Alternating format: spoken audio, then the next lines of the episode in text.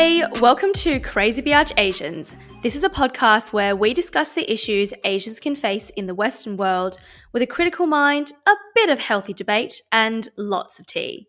Hosted by Sydney-based digital marketer Sharon Jiang and journalist Juna Zhu. Hey, hey, hey! On today's episode, we're chatting all things A B G, aka the Asian baby girl. We're digging a little deeper than the general meme stereotype and looking at the meaning and etymology of this cultural phenomenon. So Juna, as we both know, Sydney is now in our sixth week of lockdown.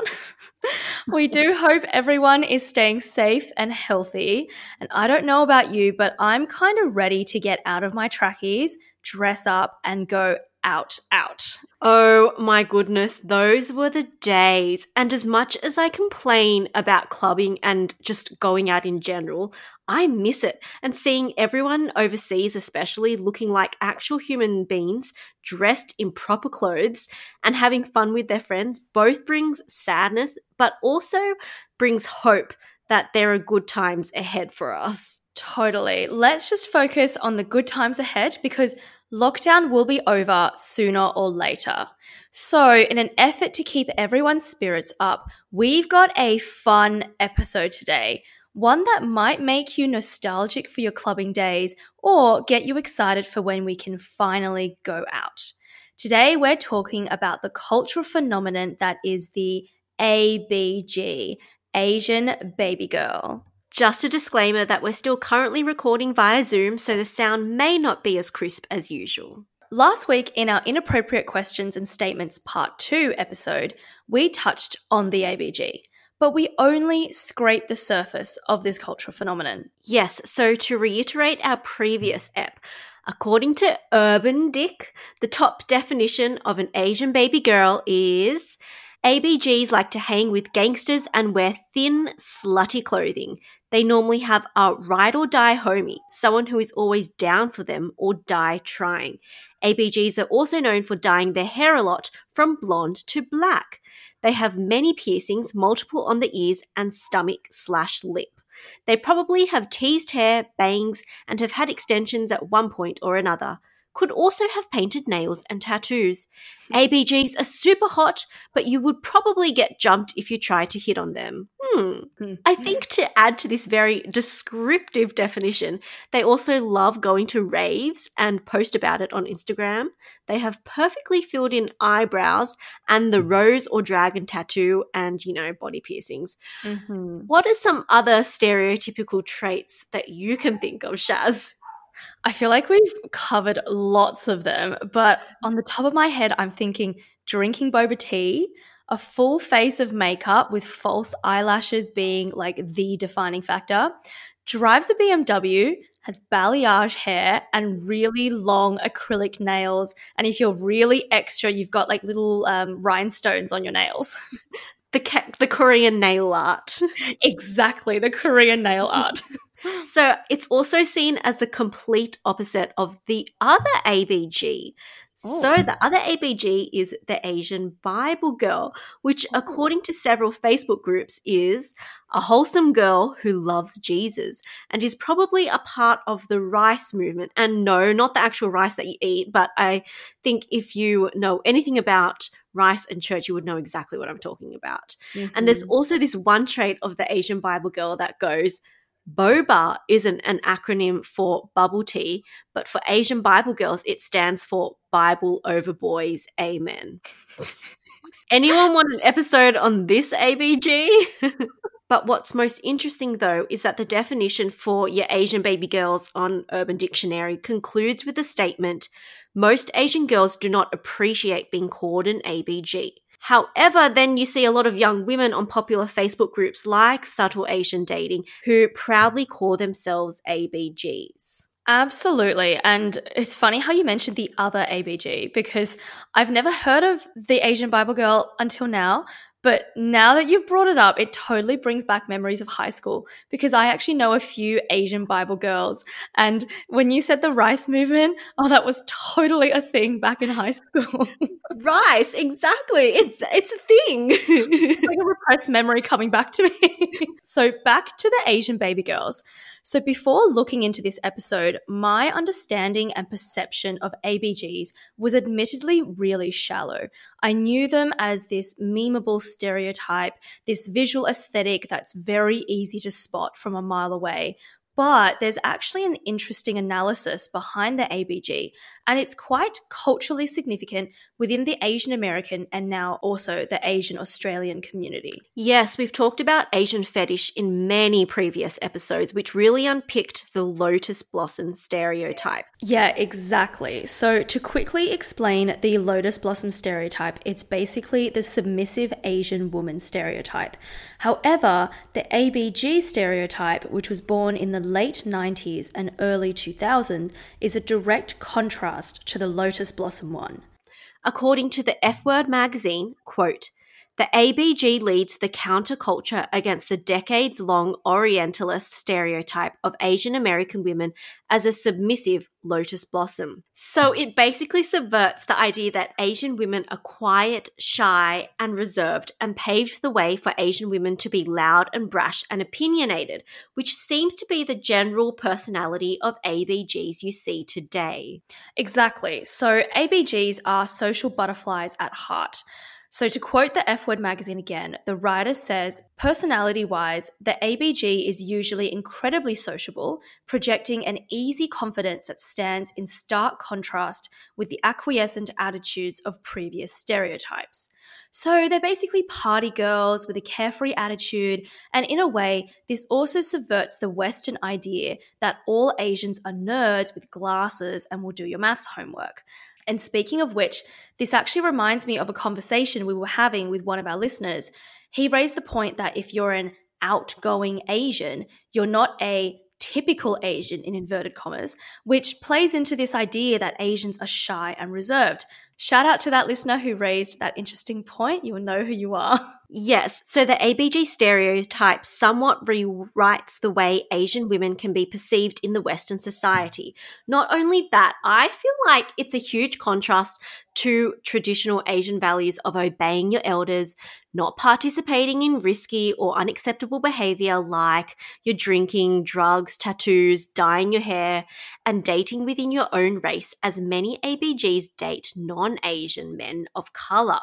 Mm. So this is not something we usually see in Australia, as we don't have a large African community here, but apparently in the U S, many A B Gs date black men, which is a very touchy topic to many Asian parents. Not saying that this is a good mindset for parents to have, but it exists for the older generations. So to many Asian parents, A B Gs are super rebellious. Yeah, I totally agree on that point, because it's definitely a rebellion against the good, in inverted commas, straight A student stereotype that many Asian parents prefer. But what I find really ironic, and this is just my personal opinion and experience, while the visual look of the A B G goes against the straight A student look, A B Gs aren't inherently dumb or stupid.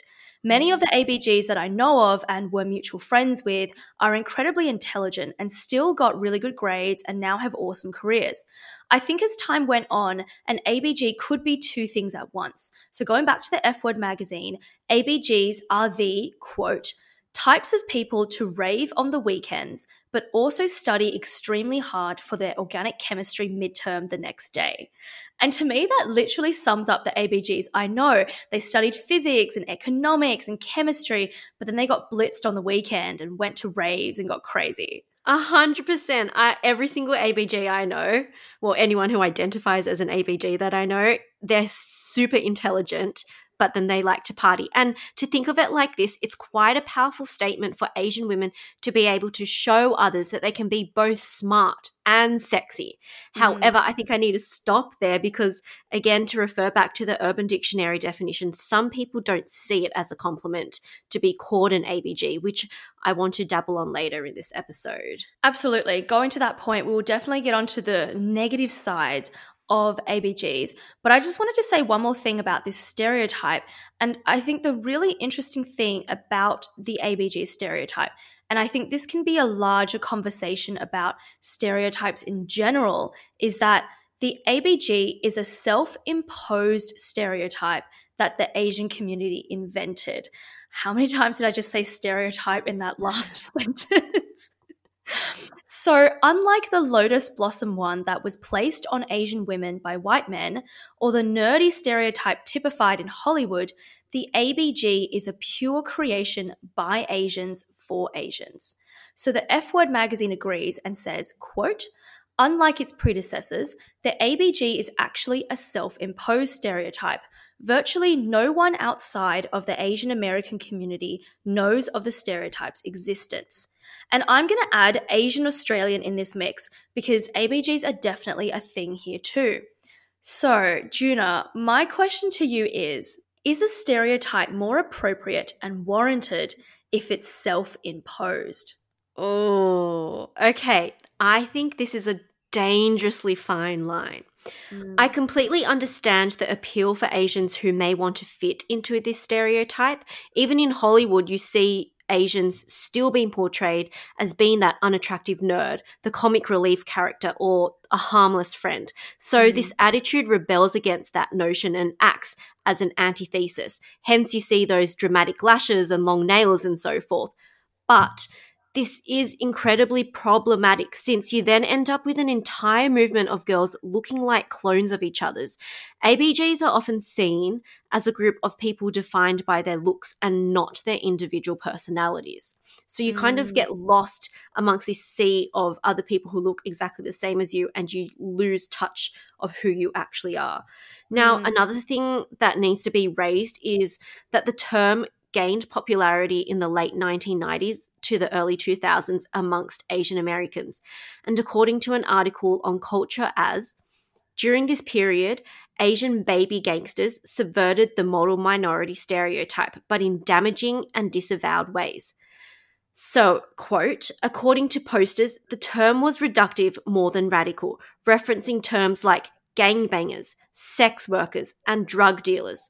Somewhere along the line, however, a gender divide was erected and baby replaced ganger, possibly as a nod to the petite stature that many Asian women are said to have. It is a perception critics call the infantilization of Asian women. Now, I don't know about you, Shaz, but that doesn't seem like the most appropriate term anyone would want to associate with. And yet in today's society, you have plenty of women who strive for this aesthetic, not really knowing what an A B G historically represents. So what about you? That is a really, really good point. And I feel like I could not have summed it up better myself, because I think a lot of women nowadays adopt the A B G persona without really thinking about the cultural meaning behind it. And it's just like a fun aesthetic or a fun look to do. But I agree with you that it is a dangerously fine line. And the stereotype, whether self-imposed or not, does have a negative side. So Juna, why don't you take it away?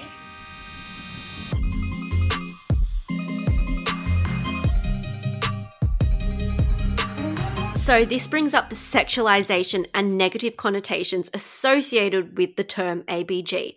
So that Culture As article references a music video, which I never even knew existed until we started researching for this. Mm. The video, titled A B G by rapper Chow Main, conceptualizes the term through the lyrics. So can you rap it for us? Give me a beat, Jazz. Give me a beat. Doof, doof, doof. Oh my God, that was terrible. No, no, no, no. I'm yeah, not going to. You should just read it. Fake lashes, fake Gucci. That's my Asian baby girl. And she loved to drop that little booty. That my Asian baby girl. My little mama five foot three. That my Asian baby girl. And she loved to pop that E. That my Asian baby girl. Now, I'm going to assume the E is ecstasy and not mm. egg fried rice or something. Yep, let's just make that assumption. So this video went viral after being released, but it's now unlisted for obvious reasons. And the footage of the video showed three young Asian women dressed in skimpy and revealing clothing who were actually students at Berkeley at the time of filming. It's scary because A B Gs are seen as hypersexualized depictions of a minority group of women who already deal with fetishization like yellow fever or Asian fetish. Mm. So even though some may see it as a progressive rather than a repressive term, just think about the term A B G, Asian baby girl. That in itself is very misogynistic. Yeah. So there's this one quote by Michelle Fang, one of the girls in the rap video, in the Culture Oz article, which just made me stop and think. She said, "Reclamation became reappropriation, which in turn became repression." Let that just sink in. You made a really interesting point in that I agree that the stereotype sexualizes Asian women who are a group that are already dealing with fetishization. So that's like a really good point, because it seems like, you know, with stereotypes, you go from like one end to the other. I have like so many questions with this A B G thing, and this may be just me thinking too much into it. So because the A B G has a very specific look, is it something that can box Asian women in? Like, if I identify as an A B G, do I have to carry around that made-up look twenty-four seven? If I'm an A B G, am I an A B G all the time? Or am I like a normal chick by day and A B G by night? Like, is it something fun I just channel on nights out? Am I like that all the time? Like, I actually don't know, because I'm not an A B G. I don't really have A B G friends. So there's just so many questions going through my head. If we have any listeners who have a, a better understanding of, you know, of that, we would love to get some answers on this. Yeah, I think maybe the problem here is that there is no A B G organization. So you don't have someone giving you a universal definition of what an Asian baby girl is. And because mm-hmm. of this, you end up with a million and one different perspectives of what is and isn't an A B G. Mm. And over time, an A B G evolved from being a drug-dealing gangster slash sex worker into a diehard raver with the boldest fake lashes. And while there are a lot of people who disagree with this term, I think if you do comfortably identify with being called an A B G and you feel like you're able to express your true personality through this persona, then go for it. You know, you do you. Just make sure you're not doing it to prove yourself to anyone behind this false, you know, persona. Yeah, so we're basically kind of summing it up as in like an A B G can be a persona that some people take on for, I don't know, a certain part of their life. Maybe they're going through teenagehood, they, they're young adult stages, and they're trying to figure out who they are. And you're basically saying if they comfortably identify as that and that is like their style, then bloody go for it. Go for mm. gold. The final thing I find really interesting about this stereotype is the fact that, like what I mentioned before, in subverting the lotus blossom or nerd generalization, the A B G has completely flipped to the other side. I think you see this a lot in society with, with like politics, with anything. You see like one concept being repressed, but then off of that, it completely flips into the complete opposite thing. So if you think about the stereotypes on a spectrum, A B G is going from zero to one hundred. You've gone from like the nerd to the full-on party chick with like no real middle ground. So is that kind of a good thing or not? And to quote a Vice I D article, "Rebellion only goes so far when it is prescriptive, a slipping out of one stereotype and into another." So what it basically says is that with Asian women, there really is no balanced middle. You're either sexualized because you're petite and submissive, or sexualized because you're brash and openly slutty, in inverted commas, not slut-shaming anyone, through like the short skirts and that whole like full face of makeup look. I don't know, like, are we reading too much into this?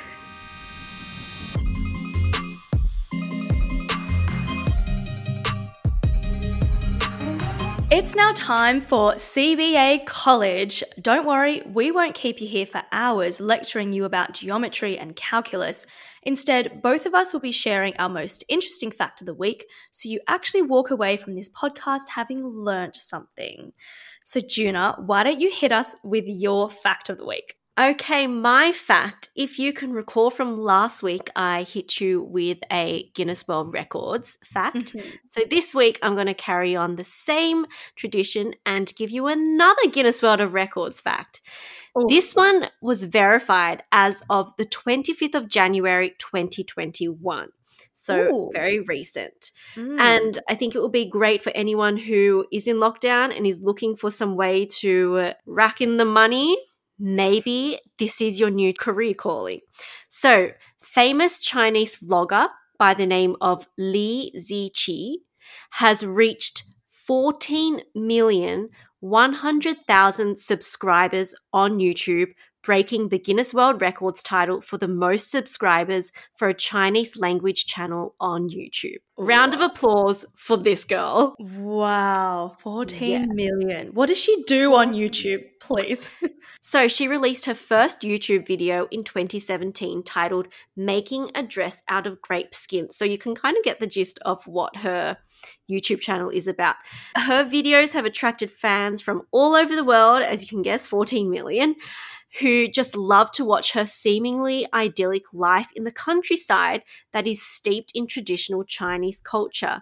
Nine years ago, this girl decided to stay in her hometown to take care of her sick grandmother and started to make videos of their life in twenty fifteen. So she posts a lot of her weaving, cooking and farming, um, living with her grandparents in the countryside. It's all just very calming and soothing content.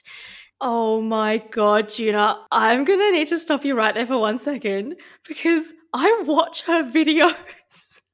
I think I know who you're talking about. Um, yeah. This section is completely not planned. We don't know each other's facts, but I'm pretty sure I know who you're talking about. She's like yeah. this super pretty girl in the countryside yes. and she makes these videos of mm. her like chopping vegetables, washing vegetables in like a, a creek.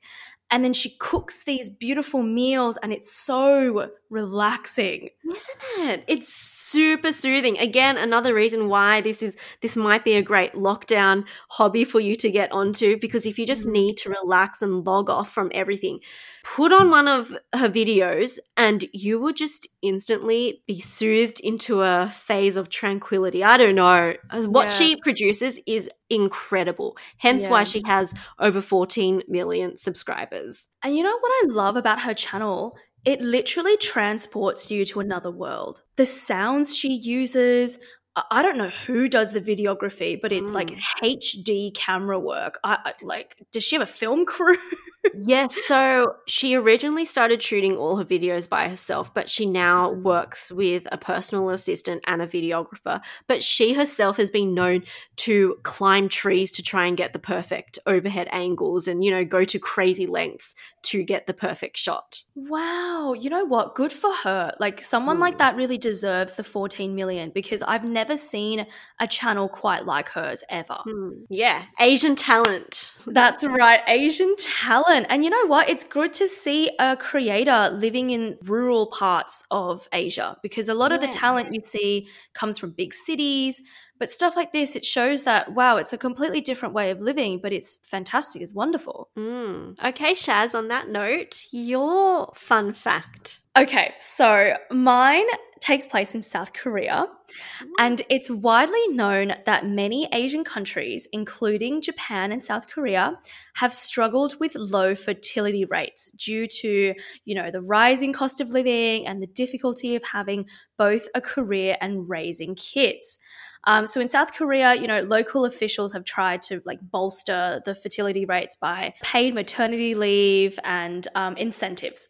But in two thousand sixteen, the South Korean government rolled out this, let's just say it's a piece of technology to increase birth rates. And I think it's a prime example of when something you think is a good idea completely backfires and oh, it begs no. the question, who the heck okayed this idea? Oh, no. So, according to the New York Times, the Ministry of the Interior rolled out an online birth map that used shades of pink to rank towns and cities by the number of women of childbearing age. So basically, as a user, you hop online and you can search by an address. Then the results show the number of women between the ages of fifteen and forty-nine who lived in the neighborhood in the past decade.